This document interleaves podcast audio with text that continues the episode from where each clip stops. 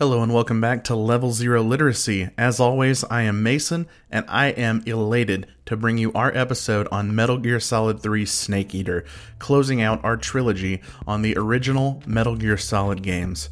Today, as always, we are going to spoil this game from beginning to end, and we are going to discuss a lot of sensitive topics that include, but are not limited to, nuclear war, sexual assault, and misogyny. So please use your best judgment before proceeding, and please enjoy.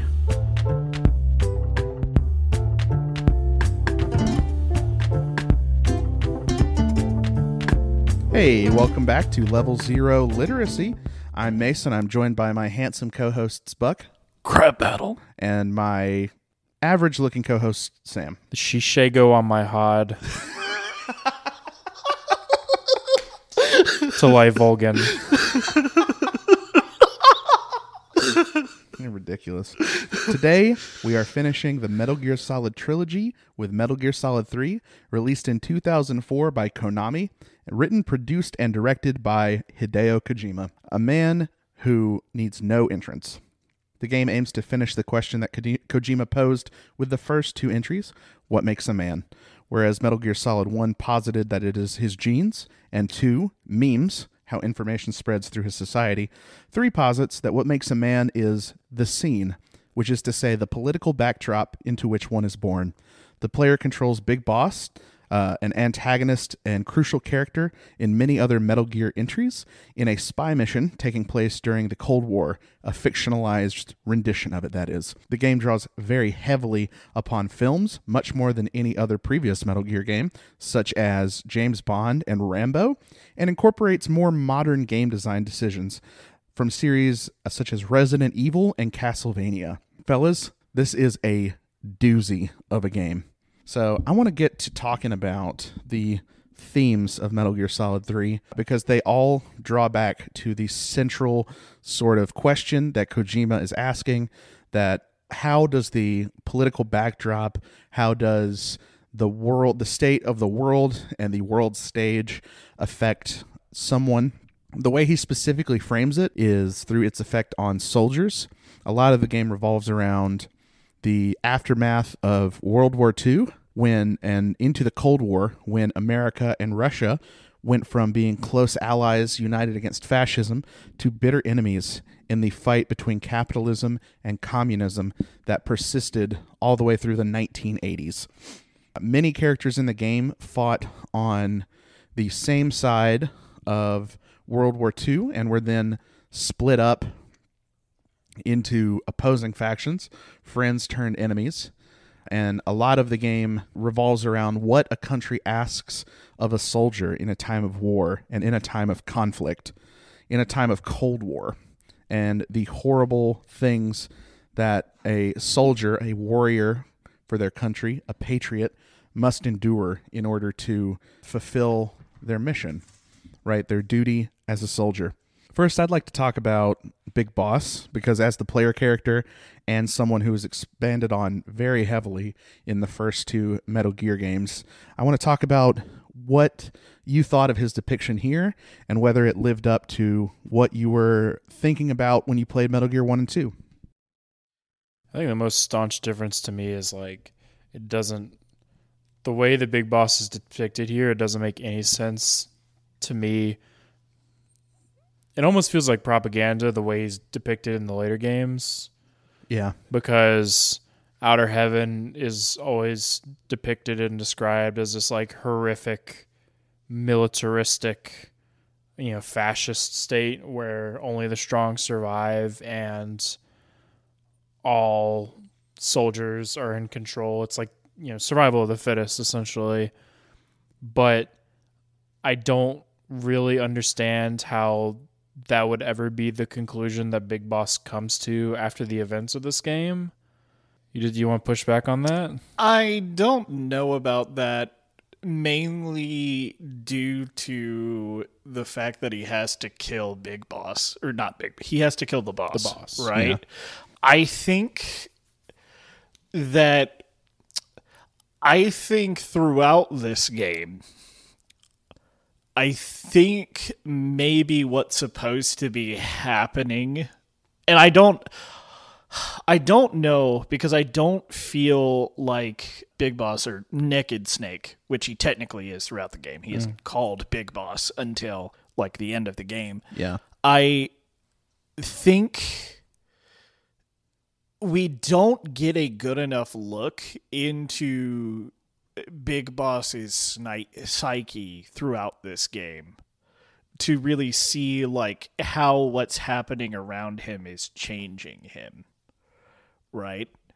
I I just I just don't think that happens. And I kind of see what you mean, but I think it's supposed to be the trauma of him having to work through everything that he experiences fighting the cobras and then finally killing Big Boss to where he ends up which cuz I mean the other thing is, right? We haven't played the other games, but the other games kind of portray Big Boss as a more heroic figure for a while, as far as I'm aware. Like specifically Peace Walker, and isn't it isn't five? You still play as you Big play Boss. Big Boss in five. Well, yeah. I don't know. It's to me, it's just I can't picture. And you're right. I don't think Big Boss really has as strong of characterization in this game, or like Snake has strong characterization in this game, as Snake does in Metal Gear Solid One, or as Raiden does in Metal Gear Solid Two. The the focus of this game is really supposed to be on the boss.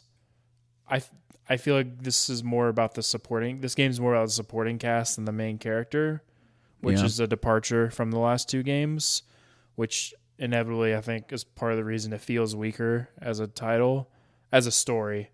Right. So, but more the moral to I don't want to say the moral, the way that the boss kind of like passes down her wisdom to Big Boss to me, I it I just can't picture in my mind where the takeaway is developing out a futuristic militaristic state. Now, I I think he absolutely would have worked towards establishing a nation in the mind of creating that sort of like one world order kind of deal. I just feel like, given the way it plays out, that the details get embellished by the governments of these bigger countries because they want to give you more reason to believe that Big Boss is an antagonistic force.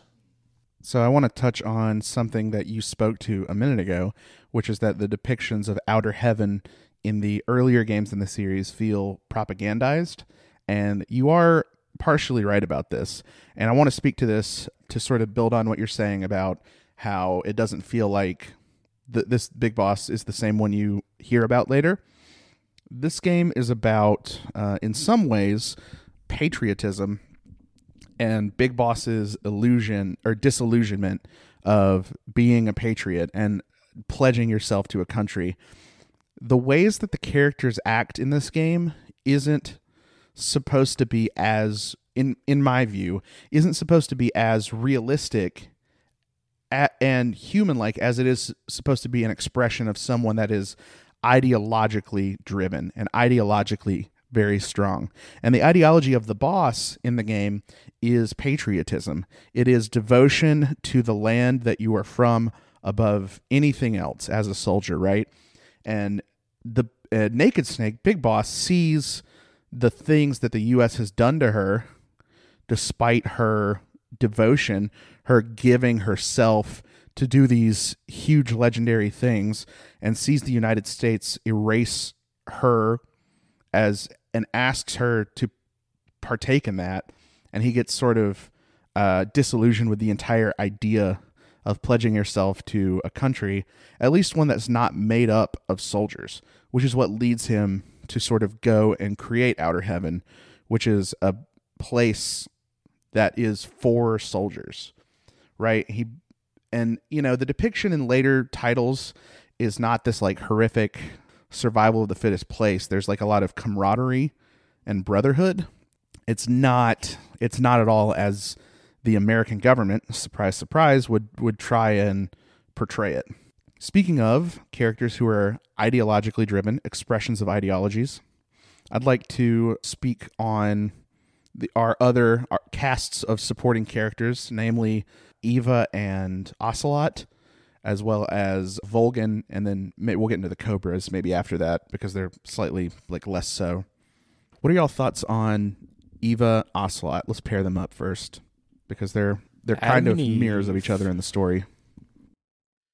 So I think Ocelot is interesting here primarily because almost every single time you see him, he is almost comic relief in this game. Yeah. Right? And that is all like fully on purpose. Do we need to like give people a storyline for this or can I just Yeah, it- I mean, that all fully on played it. purpose because Ocelot is still doing like his quadruple agent shit that he does in Every game. every game. yeah. He's, I mean, Kojima really dialed it up to 10 in this one because in the normal, you know, Ocelot still makes his end of game phone call, but then he does even another one beyond that, and he's double crossing those people.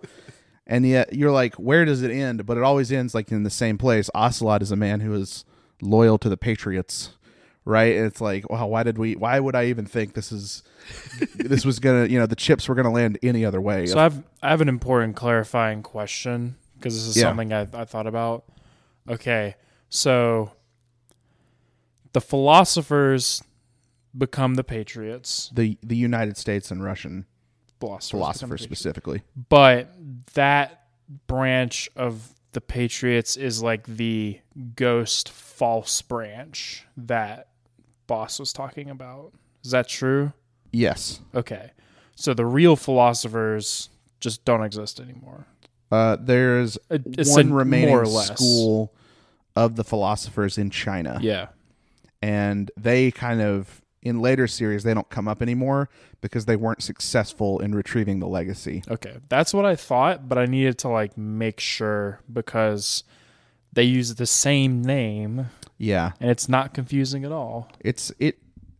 So I think the philosophers and then the patriots are based on the Freemasons and the Illuminati, whereas in the you know 1500s or whatever, the Illuminati were a branch of the Freemasons that broke off and became this sort of like political group that is now like you know we know from conspiracy theories, but right they were uh, like a real thing, and I think it's supposed. I think the philosophers and then the patriots are supposed to simply be just a retelling of that kind of historical thing. You know what I mean? Well, I I thought uh, I really liked how Ocelot was done in this game. I think it was nice to kind of let him be a little green Yeah. and let Yeah. him play a little green. I think that's the biggest problem I have is I him being Adam, him being the person that Snake was supposed to meet with at that rendezvous at the very beginning of the game has s- I don't I just finished the game last night. It's been like less than 24 hours. That detail has not really clicked with me Yeah. because I don't given how Ocelot behaved in that situation, I don't understand how he was supposed to be the contact for Snake. Now his I will say that that being the case does make it make some of his actions throughout the rest of the game make more sense in hindsight. Uh, you know, instead of this like coy re- revenge relationship, which I think still makes sense to me. It's meant to be like this. It's like a father son type thing. I was gonna say Or like a- silent hand. Oh you yeah, know? but I kind of like I don't know. There was a part of me that kind of liked the concept of Ocelot is so fueled by revenge by this man who humiliated him that he's willing to go to like traitorous lengths to be able to be the one to get his you know his what he feels he is owed. it it really plays into the what I was talking about earlier. How they don't act realistically. They don't act in their own best interest. They act with ideological strength. and and the ideology of Ocelot seems for the most part of the game to be this survival of the fittest, fittest proving oneself as a soldier, as a warrior. And then, you know, obviously it's recontextualized very heavily at the end of the game. And then all of his actions take a different, you you see them in a different light. But they're still, it's still like the designs of his thinking, the, the designs of his politics. And as far as Eva's concerned, Tits out for I'm just- Oh my God. I want to talk about Eva because I have a lot to say about Eva. I just good. I- you you start. You start us off. Yeah. Okay. So we've talked in the past about how Kojima does not do the best when writing women. He frequently will use motherhood as a synonym for womanhood. He will frequently motivate women characters by, you know, making their, you know, kidnapping their children or making their love interest be in danger. And that's like kind of all kind of all they were in the first two games. The exception being Meryl, but even Meryl was just motivated by that like you know, life was really hard for her because she was a woman. You never saw like a woman character in a Metal Gear game that was empowered and that was an agent with sort of autonomy on the way that the men are. And Eva for the most part of the game, you feel that it's going to be the same thing, right? She is not ideologically driven. She's motivated heavily by her love of Snake because it seems like they fall in love. She uses a lot of her sexual charm to take advantage of men. She is portrayed as very weak and frail because she's constantly getting the shit kicked out of her.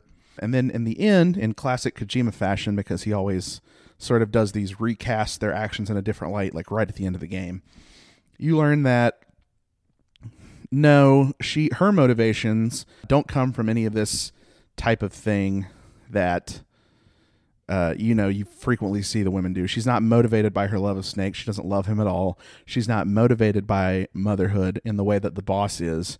She has her own ideology. She is ideologically driven, and is impactful to me because it allows us to sort of step into the eyes and the mind of Big Boss. It allows us to relate because we believe it just as much because we judge her actions through this framework that we're always thinking of with these women characters, right? And then it turns out that not only did she trick Big Boss, but also us as the player, right? She takes a lot of control and she takes a lot of autonomy in that in in her ending of her character. And I think it's Kojima's best written female character to date. Uh, and it's it also helps that like she's the you know the spy sex pot she's uh she's the seducer it's like well uh, you know Kojima's not just gonna write that and let it be at face value which I think would be like a lazy character a, you know a lazy tropey character he's like well no we're not gonna do that at the end we're gonna reveal that it was all a ruse and that she was like in in so much control. And it ends up that, you know, Ocelot gets one over on her, but you know, she's not perfect. She has flaws and makes mistakes just like any other character. I want to push back on something you said, Mason. Sure. I think she does love Snake. She does love Snake, but she, she doesn't put kill him. but she puts her mission above her love. Oh, sure. Yeah, yeah. I mean, I'm I'm sorry. I misspoke. It's just that that's not her the what I'm getting at is that's not her motivating factor, right? She says as much. She says like I'm not letting you live and telling you the truth because of my love. yeah, exactly. I mean, yeah, you're probably right. She does fall in love with Snake, but and like I don't. So we condemn a lot of over sexualized or like over horny depictions of women on this podcast for good reason. But like I think in this, you know, given the influences that this game draws from, I think having her have a romantic subplot is not like some grave writing sin. I think it's handled I'm perfectly not well. saying it is. I I'm saying I'm saying if we're trying to like fit Eva into this concept that she's like this really good far departure from the typical Kojima writing, I'm I there's part of me that feels like it's not it's like not to me it's not enough. I felt like I there were parts of me that felt like Eva even with her, you know, the twist ending still felt cuz she's still she's not even really doing this of her own autonomy, right? She's doing this because she has been given a mission. I really wi- I really wish that's kind of why I like Big Boss more as a female or the boss more as a female character in this game is because yes, there are aspects of her character that are still driven by motherhood, but she has so much other depth going on and I hate her twists at the end so much. I really I really wish it was something else. But I do feel like she is a much more dynamic, well-rounded character than Eva is and a better depiction of a strong female character in spite of the fact that she still has that aspects of motherhood written into her character. I think both Eva and the boss are written better than any female in any other game. Oh, I agree. Eh, well, eh, I don't know eh, about eh, any other eh, game, but Well, sorry, in any other Metal Gear game. yeah, I would agree I- with yeah. I would agree with Uh, that. and but like I feel like that's a low bar. Uh, Yeah, yeah. And- I mean, Kojima's not done the best. In Don't get me wrong. I, I'm not. I don't. I don't want to like completely discount Eva as a character. I think there are aspects of it that I like. Uh, it's just I feel like more could have been done if we were really trying to like push in this like subversive you know 180 direction that it felt like the game Well- was reaching for so like my big thing about the seducing thing, right? Like if what Kojima was going for is Eva is James Bond, right? Yeah, I don't feel like she had the lines to be James Bond and relied much more on her looks and like the fact that every man around her is just a misogynistic piece of shit more than like her abilities to seduce, right? Like that's my thing is like, oh, she's so good at seducing when, you know, it cause her tits are out yeah, yeah. it, it's or she is like actually naked it, it, it's never like she is this object of desire in other ways than literally look her boobs are not covered in a shirt right like i wish i wish we could have seen a little bit more of not that No, okay. I want to I want to interrogate this a little bit. I think that there's very clear effort on her to seduce Big Boss in two specific scenes. The first one being at the initial meetup at the at the uh, was it the Grannon lab? Their first meeting. Oh, okay, okay, yeah, yeah, yeah, yeah. And then- Yep, I, I did forget about that. Yeah, okay. I mean, it's very early in the game. The second being the waterfall scene. There's a lot of romantic tension between Snake and Eva in that scene. Oh, oh, oh, oh, oh, oh, oh, oh, oh. now she is almost naked in that yeah, she's scene. naked. Yeah, I mean, I'm not like pushing back on that. She's she's very scantily clad throughout most of the game, except when she is acting at, as Tatiana.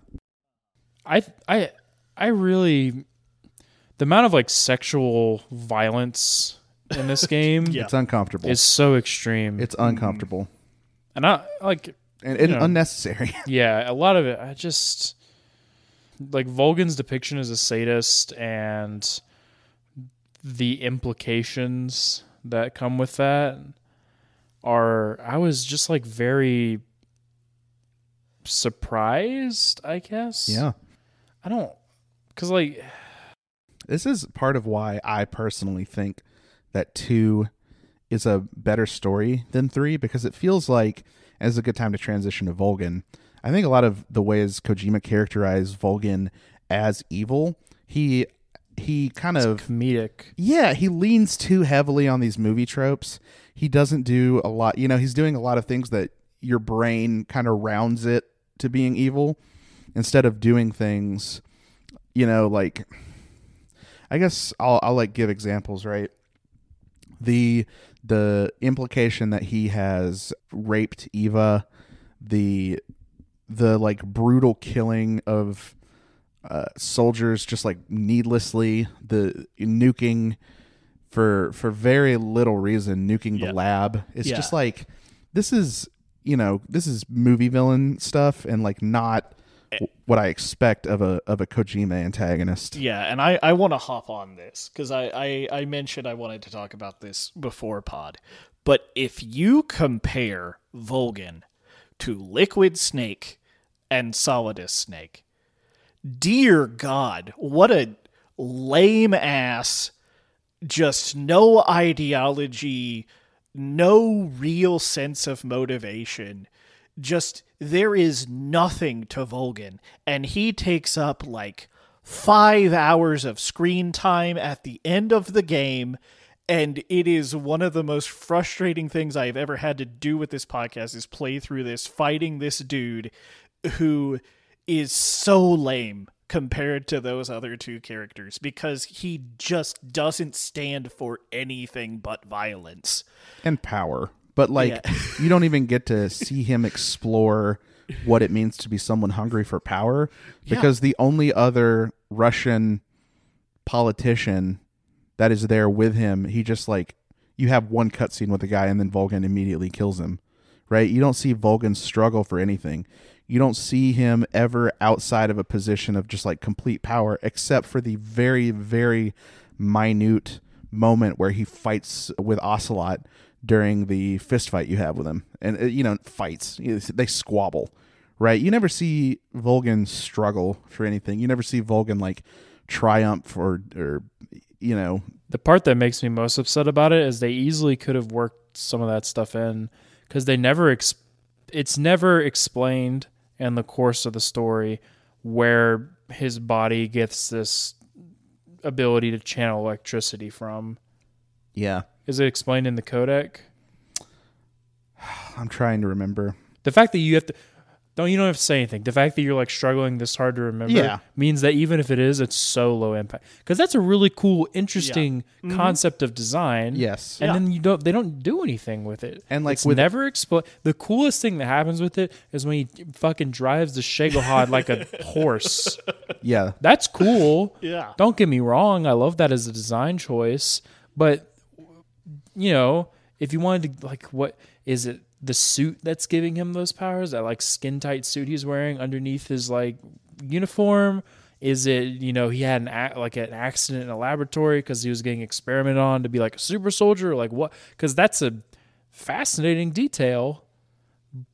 And i think that's one of those things where it's like if you had explored this better then maybe there could have been something in his character. But he's really, it really feels like he's just supposed to be set dressing for the boss, Eva, and Ocelot to play off of rather Yeah. than Yeah. being his own strong character. Yeah, and I think as a result, it, I agree with Buck. It kind of makes the whole encounter with him weaker because your draw to defeat him is not this like str- power struggle or this you know some kind of like moral ambiguity like it is in a lot of other games it's just oh no he's fuck he's just fucking evil and there is no there is no gray zone with Volgin like there is with every other antagonist that's been in a Metal Gear game and all the other antagonists that are in this game Liquid and Solidus, like, even have sympathetic kind of motivations. Liquid feels wronged by the circumstances of his birth, and Solidus is trying to fight back against this this horrible, all powerful organization. And Volgin is just like, oh yeah, he's just at the right place at the right time. He's a really powerful guy, but not the most powerful because the boss can fight him. And he wants to take power, but the regime that he wants to take power from is already crumbling. It crumbles at the end of the game. And it's just like yeah, he's he's very disappointing as a main antagonist. They do a lot during cutscenes to make him look really spooky and really sadistic, especially during like the torture scene. Uh, but he's you know it doesn't land. I think.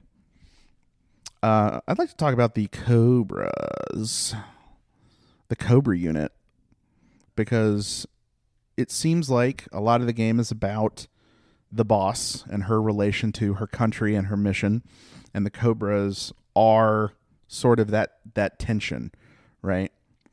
The Cobras are named after the emotion that they feel when they go into battle.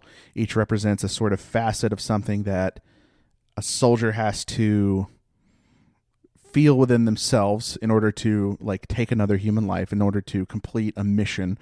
There's the pain, the fear, the sorrow, the end, the joy. Am I forgetting one?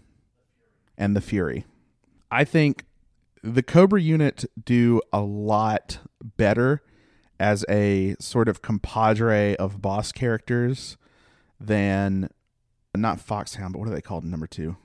I don't remember the the the guys from two. Yeah, they do a they do a better compadre of boss characters than Metal Gear Solid 2. I don't think they're as strongly characterized as Foxhound in 1, but I do think they're very very good. I personally think they're very interesting boss fights. And I think they explore something that is really fascinating, especially as it relates to the boss. The pain is I would say like the weakest. The uh, pain is the B one, right? Yes. He's the first one you fight. He's the weakest characterized. Yeah, he doesn't do much. I do kind of want to like push a little bit back on like them being better than everyone from 2 cuz like you got to know Fortune pretty well and I think I kind of liked Fortune more than most of what's going on with the Cobras. I think Fortune and Vamp are both like pretty compelling. because like I, i'm gonna be real with you i i like so like i think for me personally the cobras are interesting to look at is like they all bring a certain emotion out onto the field right Yeah. and i think maybe each of those emotions are like their expression of maybe like ptsd or something like that It could be. It's it's just like I I see it framed as just like not PTSD, right? It's not post. It's just like it is very sincerely what they're feeling when they fight. and like I kind of like viewing it. It may not just like the P, but like I kind of like viewing it from that lens as like these are soldiers who fought for their country and follow orders, and like this is who they are as people. But like you don't really get to know or experience any of what got them there like you do with Foxhound. And you don't really get to know them more as people like you did with people like Fortune or Vamp, except for like the Fury gets to talk a little bit. Yeah.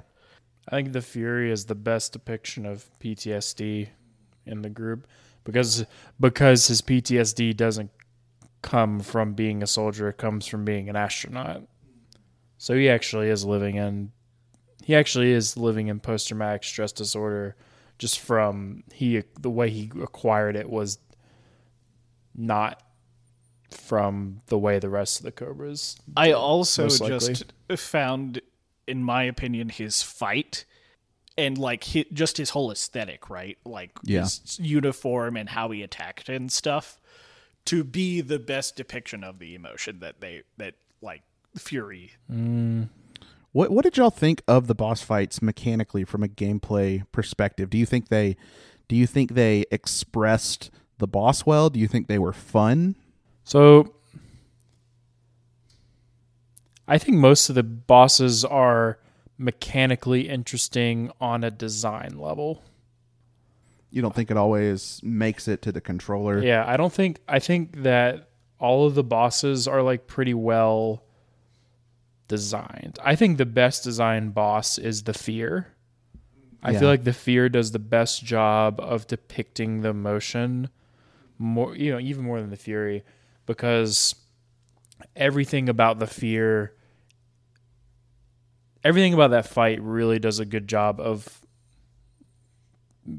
depicting fear on a battlefield, right? It's you're fighting an enemy that can that you can't see that has non-human ways that he acts. He has non-human features about him. You know, he runs around and just eats raw animal carcasses. And on top of that, the arena is filled with traps. So there's the fear of running into a trap and having to like watch your step very carefully. I think that as much as I didn't really like that boss fight because I have a propensity against boss fights where they full heal. I just find that a very annoying mechanic to be in a game. This game hit a lot of my I hate this mechanic in boss fights Oh, yeah. thing. Oh yeah. Mm-hmm. But I thought the actual design of that fight was fantastic as far as implementing the concept of fear into all these different aspects of the fight where it actually impacted the fight and the design of the character itself. Yeah, and I don't know. I don't have a lot to add because I cheesed the end fight because uh, I didn't want to deal with it. Viewers, if you want to, press up, up, down, down, left, right, left, right, square, triangle. And if the end is on the map where you are, he will show up in red and you can Ooh, sneak up on him. that's kind of cool. It- it's the Konami code supposedly, but Yeah. like they don't have AB. And I found like thinking about how the Cobra characters imitate their emotion like in their fight. The pain while weakly characterized like the fact that you have such little wiggle room to like actually injure him Oh yeah, awesome And- design. and you have to like swim around and like manage the fact that you know you can only breathe for so long to avoid his actual you know bee sting It's like attacks pheromones and stuff. yeah like i thought that was a pretty good interesting mechanical fight but and i agree with what you said about the fear but like for me personally i didn't have I'm, I'm gonna i am not a person who thinks video games should just be fun because that limits what video games are but i did not have a lot of fun with these boss fights Here, I I want to explain why I feel like the end is the worst designed boss in this game. I don't think that the end's boss fight actually makes a lot of sense for a character called the end. So one of the, so there's a couple things there's a couple interesting things about boss. The first thing is if you save and turn off your game and wait a few days and come back, you immediately get tranked and put back in jail a few screens back, essentially. If you save and turn off your game and come back two weeks later, the end is dead. He died of old age. Very funny. He's uh, I think he's canonically like 109. Yeah. So Makes sense. My problem with this fight is that when I conceptualize the end on a battlefield, it is not this slow, grueling, you know, battle of wills. You know, when I think of the end on a battlefield, I think of like something much more decisive. yeah, Now, don't get me wrong. I don't think there's anything necessarily bad about having a sniper fight in your game. That's literally been something that's been done in every single Metal Gear title up until this point, right? You know, so it's not that. I don't particularly like the way it was done in this game because it's way too long. It took me over two hours to finish, but I I don't. I feel like the end is the fight where I less felt that the emotion, quote unquote, because the end is not really an emotion. That's just a thing. Didn't really, I didn't have that connect the same way I did with most of the other Cobras. I think I can explain why. Right, I the The Here's the other thing: he doesn't even kill you. Yeah. the end doesn't kill you like the other bosses do. No. the end just puts you in jail, which isn't an end. You're just in jail. I'm gonna. Go well, he back. does he does kill you if you if you don't do the if you don't. if you actually like lose to him in a fight, you do Yeah. die. The thing about the end is, I think what Kojima was going for is that on a battlefield, it with snipers, right? There's always a looming sense of dread that a sniper could be just looking at you and ready to pick you off at any minute, and you would not even you wouldn't even be able to conceive of your own death, right? It. It's just like a looming thing. But the but So call him the dread. when it, when the end shoots you, you don't just immediately die. He like sticks a poison dart in you, and you slowly Yeah. you can like pull it out. It's like it kind of undercuts what if the end was like this thing where it was he had awful aim because he was really old, but if he hit you, it was like a one shot kill. That would like communicate what Kojima's going for I agree. better. And if you so just do that and make it like a ten minute boss fight, Yeah, instead of and- two hours. Yeah.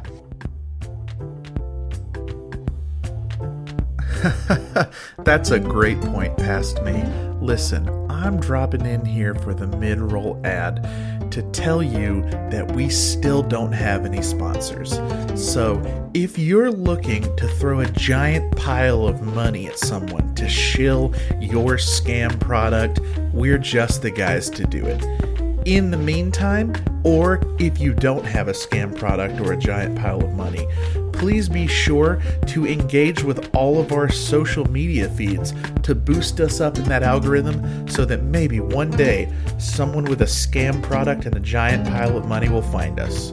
Anyway, I'll throw you back to the episode.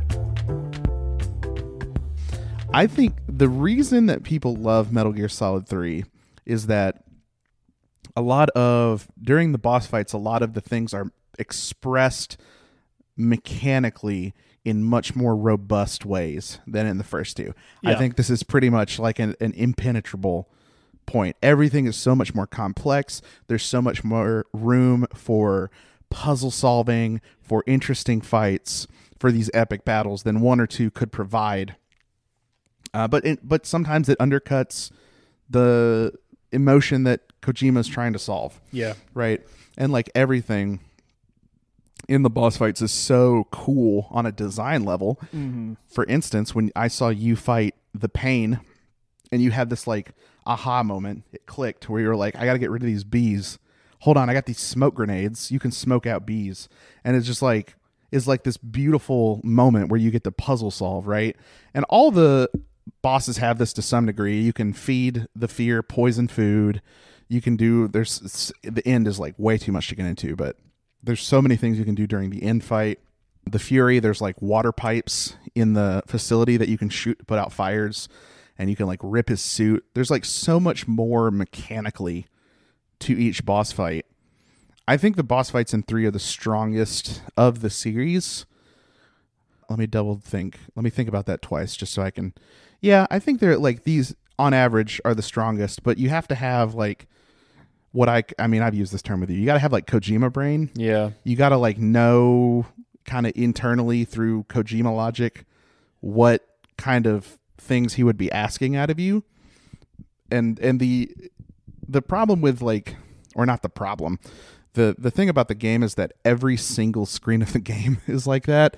There's all these like wonderful little details that are just like so lovingly put in there, but you have to you have to have Kojima brain to see it at all. When Sam was like 75% of the way through the game, he was in uh, Groznygrad.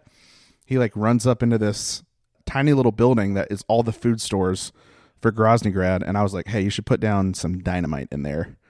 He was like, "What?" I was like, "Yeah, just do it." And then he sets off the dynamite. It blows up the food supply for all of Groznygrad, and now all of the soldiers are hungry, and therefore their aim is worse. Oh, that's and it, he's like surviving these grueling long alert phases because th- they can't hit him because their aim is like wobbly because they haven't eaten.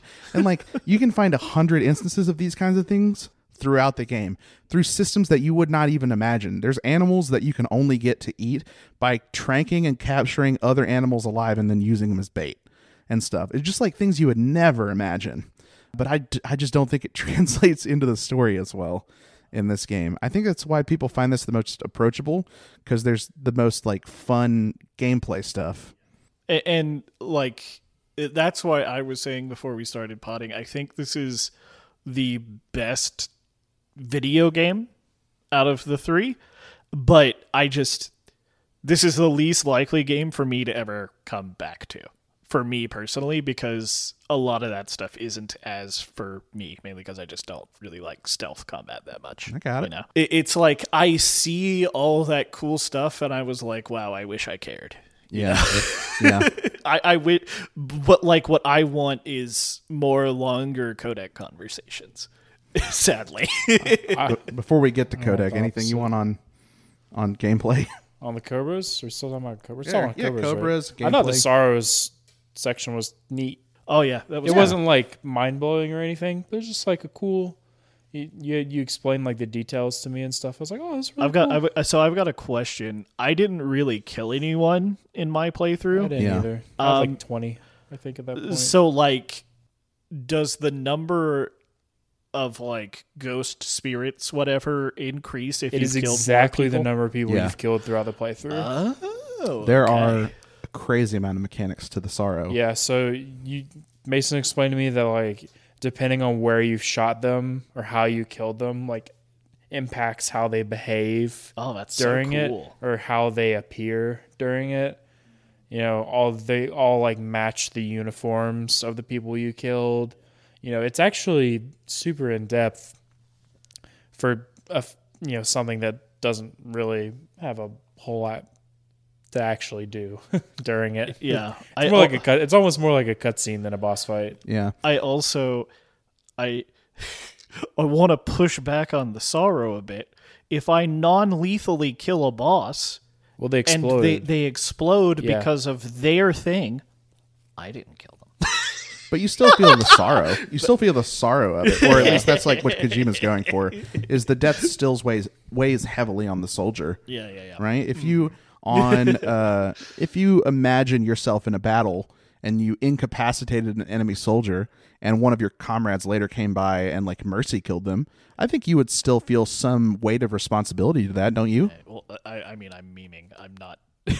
Oh, I, I okay, serious. I really wish it was. Ex- the last thing I want to say on the Cobra is I wish it was. I really wish it was explained why they explode after they get non-lethal. Yeah, they um they each are the part of being a cobra is being part of a unit that is so top secret that you cannot risk being captured or incapacitated by the enemy, so they have micro bombs injected into them, which is why they explode when Which they was- die. which was my theory. That was basically a theory Yeah. I said. It's like you can't afford to let them fall in enemy hands. So there's like a safety trigger, but it's never like explicitly stated anywhere, to my knowledge.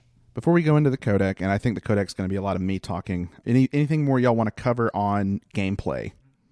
It's a product of it. Last thing I'm gonna say is it's a product of its time. You know what? I do have one more thing. Yeah. I'm so glad I finally understand the crab battle joke Oh, from Metal from Gear that old Awesome. flash animation. Yes. Because I never knew what it was actually talking about, and it's because the crabs Oh. can actually kill kill you. Before we move on, I want to say to the listeners and to you two, I would highly encourage you to look into the design of the close quarters combat system because Kojima picked a foremost Japanese military expert to design it and it's like completely one for one real thing that you can be trained in in the armed forces at least in the japanese armed forces. I, obviously i'm not an expert in us armed forces but like it's this thing that only elite soldiers ever really get trained for because you first have to be really good at hand-to-hand fighting and really good at gun fighting and even then it's like a total coin flip whether or not it, it can ever come up over the life of someone's military career. It's just like a this like completely one-to-one historically accurate fighting system that this Japanese military expert mocapped all of these CQC moves. This like this like half judo, half knife fighting thing that you can actually get trained for in the Japanese military if you're like a fucking elite commando. Just made its way into the game. It's wi- uh, the level of detail Kojima put into this game, the like love for these like crazy small things is Absolutely mind blowing. All right. So the final cast of supporting characters would be your codec fellas Major Zero, Paramedic, and Sigint. Anything y'all want to say on these guys? This is the most tutorial the codec has ever felt in any of the games. I like hearing Snake react to old sci-fi movies that I watched. Yeah. I I like this group. I think do I like it the best? I don't know. I think they're very very well made because this is the first time it's felt like something I might expect from a support team to soldiers. It's not made up of veterans and uh, these like hardened people, these or like this like very aloof, like oh we brought your fiance onto this military mission because we thought that'd be a good idea. It's like no, these guys are just like a bunch of nerds that are really good at what they do and they don't really grasp the gravity of any of these situations because they're sitting in a room reading you off information or spouting off things from their nerdy expertise. Paramedic is like this film buff who is like this, Kojima. yeah, this Kojima, Kojima. self insert. She's like, all she wants to do is like talk about how cool Godzilla is, or like these trendy new dishes, these trendy new movies, and and all this music she listens to, and she can go like on and on and on. I love Sigint because it's like so strange, especially in a Metal Gear game, to call whoever your weapons expert is, and they're just like happy and and like bubbly and like happy to talk about all these like things. Oh, cool! Hey, you found a grenade launcher. You can like kill so many guys with that. Like it's so weird, but like in in such a way that is like intuitive and realistic. So I, I want to ask what are the coolest things Sigint talks about because the most interesting thing I had Sigint talk to me about because I stopped calling him eventually, just like I stopped calling Major Zero because Major Zero was so boring relative to the Colonel in the other two games, IMO. Interesting. I like he just he would just always tell me what my objective is. He he wouldn't like Yeah, that's a- fair. actually talk about anything. The coolest thing that happened with Sigint was for me was Sigint talking uh, if you call him after you talk to Granin he talks about the Shagohod in the Metal Gear a little bit, and he mentions Otacon's grandfather mm-hmm. during the thing. It's Huey, right? Huey Emmerich. Yeah, it- well, so he doesn't know the name. Oh, he he goes like he says two things that are similar to Emmerich, but he doesn't actually say Emmerich. And like that was the coolest thing for Sigint for me. Other times when I called Sigint, he just didn't give me that much information, so I stopped calling. Like I get what you mean by like they seem like the most accurate supporting cast, but I stopped calling them because they didn't give me as compelling dialogue for me when I would call them when I was playing. So like I might have missed something on Sigint if he had something more interesting than the making fun of the Metal Gear thing. I like Sigint a lot. Two conversations of his I really think are very like funny and and charming are when you finish the sorrow fight and you call him wearing the sorrow camo and he's like where did you get that and big boss is like oh the sorrow gave it to me and he's like what The Sorrow's dead. what That do you guy's mean been dead for two years. that's that doesn't make any sense. And he's like, "Are you serious, Snake?" Snake's like, "Yeah, what, I just saw him." And the other I like is when he describes the boss's weapon, her gun, the Patriot, and he can't explain in like logical terms why it has infinite ammo, and Yeah. he's just completely vexed. He's like, I don't, I don't know how she can keep shooting that thing. Maybe it's because the barrel is shaped like the infinity. That's And he's and Snake's like, shut up. I like so you don't really like Major Zero. You find him pretty boring. I think he's pretty funny because he I think they all three of these are Kojima kind of self inserts. They're mirrors of parts of him. Because Major Zero, this thing that comes up a lot is that he just wishes really bad he were a character in a spy movie. Like he he always is talking like, "Ooh, you found the cigar that you can breathe out poison smoke, Snake. you're you going to use it to do some espionage?" His oh Snake is yeah. like, See- "I'm like literally surrounded by people that will shoot me." Yeah, see, he never talked to me about stuff like that. I guess it's. I guess I stopped calling them Because you know, you mentioned after the sorrow fight. Yeah, there's no way I would have called. Yeah, I got singing you. after the sorrow fight. So okay, Yeah, I- also, it also feels like you have to call them frequently to get some of the details that you're talking. Like you have to keep calling them and calling them. And the issue I had was like, you were like, "Oh, you should be calling these people," and so I, I, you know, I eventually I did, and they just. My biggest complaint about the Metal Gear series, as someone who does not Kojima pilled or is not didn't play a lot of games in this era is that so much of the information is divested to the player through the codec. And me as a younger you know more newer generation gamer hate using the codec because I don't want to feel like I have to get tutorials for everything to be able to understand the mechanics of the game. I want to be able to intuit the things that I'm supposed to do naturally through the way that the game is designed, not through information being fed to me. which that's so like a, an interesting thing I think about that is is that is a result of new game design. I think a lot of the limitations of older games is they had to tell you. No, I agree. That's Yeah. that's what I mean. Uh, yeah, yeah. That's what I'm saying. And so I now in Metal Gear Solid 1 and Metal Gear Solid 2, I think I was a, a, a- able to come around to it eventually because there is a lot of characterization, a lot of narrative that happens through the codec. I didn't call it frequently, you know, Mason still got mad at me a lot. but in Metal Gear Solid 3, even when I started eventually calling on the codec, it never really stopped feeling like tutorials. And don't get me wrong, I it, it's cool to get the information about how the guns work and how the camo works, or like why this functions that way. And I think that is definitely a way to like develop and like make your character out. But you know, I was being honest. I was like, I, at some point, I would stop calling if you didn't tell me there was more to it because there's so much up front that is like, this is just us explaining things about the game to you as a player. I also had paramedics start repeating stuff. yeah, she does that. All the characters do that. Yeah, which it w- isn't a thing in the other games typically. They, at least from my experience. I wouldn't know. Yeah, Sam. Sam has never heard a repeated codec line in his life, and he's not starting now.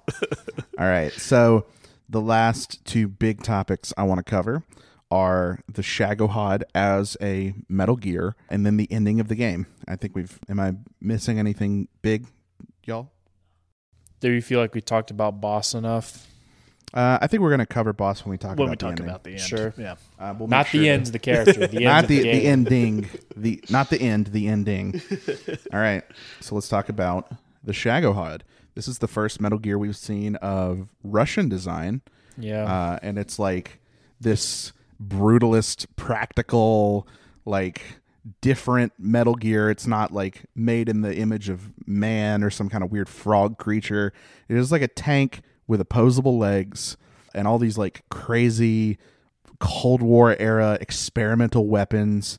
It's this larger than life thing. I personally think the Shagohod boring. it falls a little flat as a Metal Gear. It's super boring. I think the the the fear that is struck into your heart when you see a Metal Gear when you, is like it's alien design as opposed to like normal stuff. And I get this takes place in the 70s or whatever and like, you know, technology's not as far along, but I think they the designers could have done a better job to make it look more alien, more threatening, more more strange. I think it just is like a big scary Well, tank. I mean, I think Kojima was going for what is it now to be more specific, it takes place in like 63. Yeah.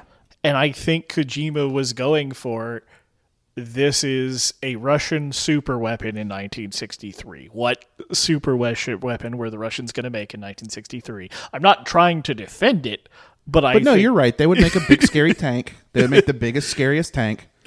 I'm just saying, like, you know, this isn't in a vacuum. This is a Metal Gear game. They're named after how crazy and scary Metal Gears are, and like this as a Metal Gear is like Well, Not as- kind of so here's the kind of plain. like, I don't. I feel like, the, and I feel like, and I know what you're thinking, dear listener. You're thinking, but level zero literacy. It's not a Metal Gear. It's designed by a different guy. The Metal Gear was designed by a sci- a different scientist who is not Sokolov. Uh-huh. I don't care. yeah, yeah. It's It's- it's, meant it- to be the Metal Gear of this game. it takes right? pla you fight it in the part of the story that you fight the Metal Gear. The It's- most the most terrifying and interesting thing about it is when Volgin does the fucking horse, which is cool. but but it's boring. the whole the the problem is that like everything, every like interaction you have with the Shagohod is boring. Planning the C three in the hangar is boring. that whole boss section fight- of the game. The boss fight where you actually fight the Shagohod is boring. The design of the Shagohod is boring.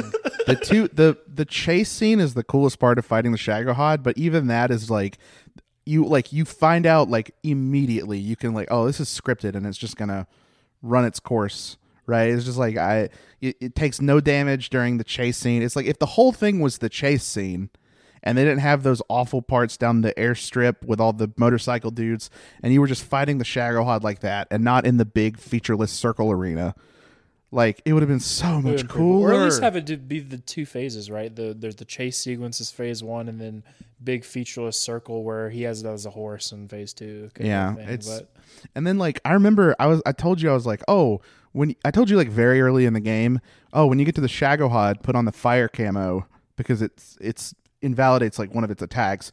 And then you put it on and the attack did like actual like one damage. And I was like oh this kind of undercuts how big this is supposed to be when you put on the camo and it's the laser can just like not touch you. Yeah. It's just like a basically a paper cut beam you know? The I think the Shagohod falls m- majorly flat as a Metal Gear, as something that is the Metal Gear parallel, and also the the aspect of the boss fight where you have to like trust Eva to drive a motorcycle correctly. All right. Like she was beating the shit out of Sam for no reason. she ran me over like three times. it's like ridiculous. It's like, man, I know you're a double agent now, but you, you, you're actively trying to kill me. She's a huge piece on that motorcycle. All right, the ending. The ending. We have escorted Eva in her wounded state in our with our fun little escort mission to to our escape vehicle. Uh, only one person stands in our way: the Joy, the boss, our mentor, our mother figure. She sort of bares her soul to us uh, says, My ideology is that of a patriot. I am a countrywoman. I believe in America and I will give everything. I will give my everything, my identity even, to make sure that I complete this mission because I am a soldier. I am a patriot. And you have this like absolutely beautiful boss fight. I think one of the best boss fights in all of gaming. Uh, it's like amazingly well done with like you know beautiful theme like um great wrap up let's talk let's talk a little bit let's go into the ending oh, hold on hold quick, on quick sidebar. I want to, I do want to praise Kojima for only making the escort two screens. a weaker game dev would have made that like five or six screens long, and you, but. Thank you, Kojima, for only making the escort mission two screens long. I know it's going to be like eight times longer in the remake. and so the ending let's talk about that a little So I was really glad to get to the ending and hear the boss talk when you got here. But it was primarily because you are starved for any interesting story beat at all when you get to this point in the game, in my opinion. I don't know if you'll agree with me on that. I would but mostly like, agreed. yeah let's post It- it's- Shagohod the the third the third quarter of this game is like pretty dry. and so like I almost worry that my positivity towards this is kind of just because of that. maybe but but you know, I think it's really interesting to hear. Well, first off, the boss kind of suffers a little bit from Kojima womanisms. Like, the fact that she had her baby on the World War II battlefield and it was taken from her. Like that is so why did he have to do that to her? Why? I great. Well, you know, it's she is the joy, right? And I think in Kojima's brain, like you know, the uh, defining joy of someone's life could be the birth of their Hmm. the birth of child. their child. yeah. So I think that has something to do with it. I think it's the her character her characterization as someone who feels joy, who's jubilant on the battlefield, is it's like a somewhat logical extension of that as a character concept. I I like the boss's wrap up. I think the final fight is incredible. I think the final fight does a great job at this tension that exists in the game between the boss and Big Boss of this this it's not just the teacher and the student, but it's also this mother son thing. And you know, even the scar where her child was uh, taken is a is a snake scar. It slithers off her body and turns into a snake in this sort of a dream sequence kind of thing that happens after the boss fight. I'm not sure if that's meant to be literal or not. I, I think not. I I I thought hope not. I thought so like when you beat her and Snake kills her and the flowers all turn red. I thought that was really cool. I don't know if that is literal or not. It, it- it's so weird. God, It's Sam- not. I It's got not 'cause Sam so good. You you see the flowers later and they're still white. Ah, I think it. I think it's the the boss pro or big boss processing things really fast because he lets go of a red flower petal Yeah, in and the it turns plain, white. it turns back white. So I think that's just like that scene is just his sort of what he sees and feels, just expressed in in this sort of beautiful, dramatic way. I I do think the horse whinnying is kind of funny. It's weird. The horses. I don't. The get horse being in that scene doesn't make any sense. I got I got Sam so good on this scene. I was like, when he started started, I was like, yeah, the flowers turning red is actually a reference to a real phenomenon that happens in this one region of Russia where there's this species of flower that blooms for one hour and turns red. He was like, oh yeah. I was like, no, I'm fucking with you. I'm making that all up.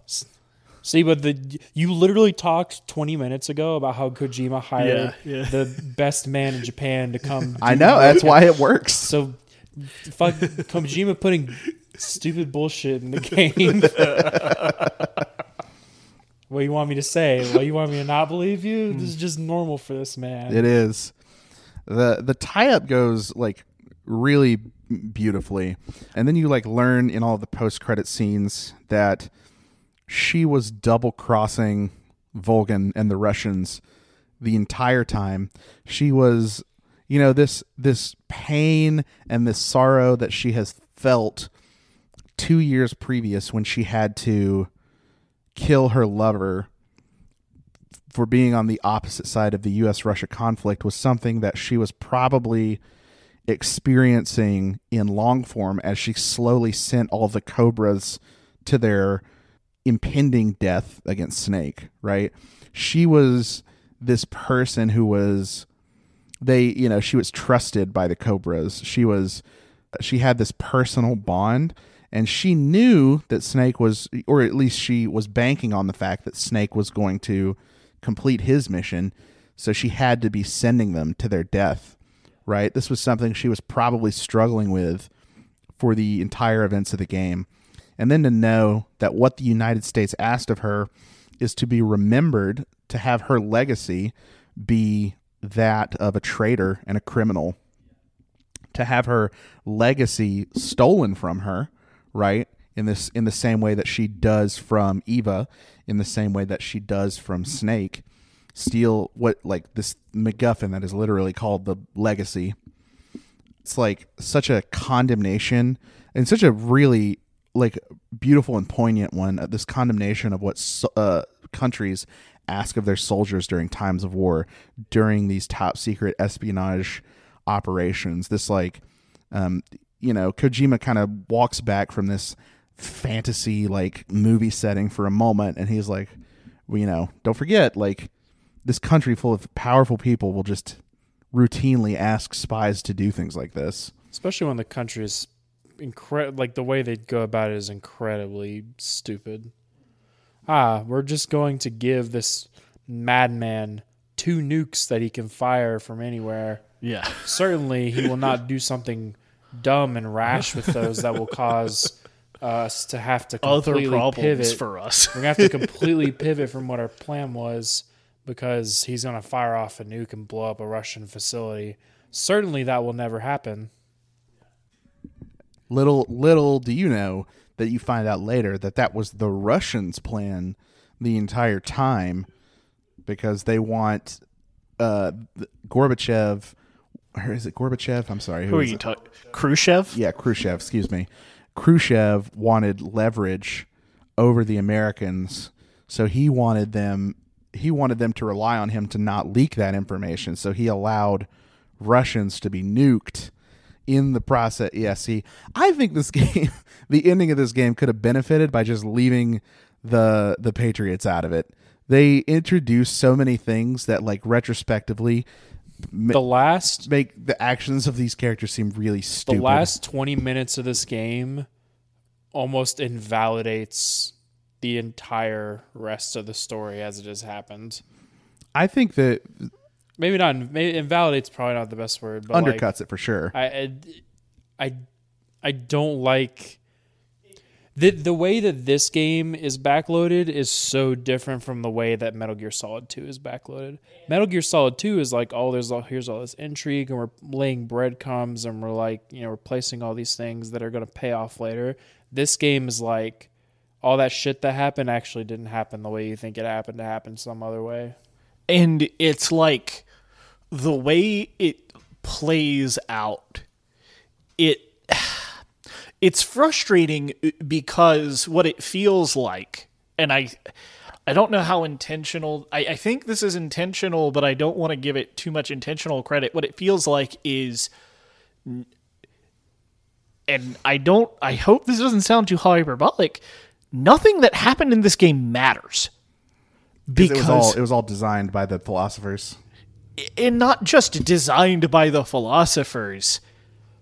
Like all this it feels like this could have happened in like 20 other ways because none of the main characters what they did matters with what happens in the future of the game because of the fact the patriots exist. I mean, that's part of the point. I think that's I- part of the point, right? yeah I, I i think like i said i think it's intentional but Yeah. like it's kind of i don't know I think this game could have benefited by just like the everything that like Eva and Ocelot do towards the end just being like tweaked a little. Not eh, because it would have been so much better if this was just the origin story of the Patriots and not this thing that you learn at the end is like, oh, well, the pay or you know the group that's going to become the Patriots. The Patriots like actually uh, we're behind all of this too, just like Metal Gear Solid Two. Well, it's, like, the origin story of the Patriots and to a different extent Big Boss, right? yeah. I- I- and you I think they should have just kept it without those last two revelations, or maybe keep the Eva one and like don't do the or change what Ocelot was doing. I don't know. I think the they intro the, it's tonally they put like a little injection of Metal Gear Solid Two at the end, and it clashes. It just it it it doesn't fit super well to me. This is so. Uh, let's let's say let's each give our overall Metal Gear Solid trilogy rankings. I'm going two, three, one. uh, I'm going two one three. I am going two, three, one, but three and one are very close in my mind. Three only gets an edge out because of the gameplay. Yeah. Two, I think, is like obviously. I mean, if you've been listening since episode one, you know it's my favorite game of all time. But yeah, there. This just like there's like some things about three that make it fall a little flat of the story of two, and it's like just enough to where it's this is always this like nagging thing to me. Overall, I think it's a it's obviously a masterpiece of a game. It's just that when held up to other games, it's like amazing. When held up to Kojima's other work, it's like you could Kojima a little harder. I and I want to be clear with my ranking. My ranking is a very personal ranking because I like PS1 crappy games, but also the the buck buff. but also I just like th- I think 3 mechanically is a very good game. Like I just want to emphasize that I think 3 mechanically is a very good game, but one story is a lot I, I like story. I like one story a lot more. If any of our listeners have any comments or disagreements about our rankings, I want you to send them to me personally at blueberry1337 on Twitter. I'll give you my real Twitter handle. Come at me. I have been fighting with you, all of you MGS3 fanboys, for decades of my life. I am well prepared, more than prepared, to listen to your stupid arguments as to why 3 is better. You're wrong. 2 is the best. So, this has been Level Zero Literacy. I hope you all have enjoyed as much as we have. This trilogy is very near and dear to my heart and very formative to me, and I'm so overjoyed that we had the opportunity to talk about it like we did. You can get Metal Gear Solid, or I guess we're, you know, as last week. Next week, we will be playing Norco. Super, super cool game. Sam, tell us a little bit about it because I, I have intentionally. This is so. This is a game that I finished in one sitting. It's about five to six hours long, depending on how you want to do it. It is a goth, gothic punk look at Louisiana, and is sort of like has it has themes of like religion and like dis- desperate uh disparate rural life lots of like really interesting things and also some very heavy horror motifs as well so if you're looking to play along with us, you can get Norco on Steam. Steam, Is it available on any other platforms? i think it's only i think right now it's only pc Uh, at any rate, check it out. We will be back next time. Thank you so much for listening in.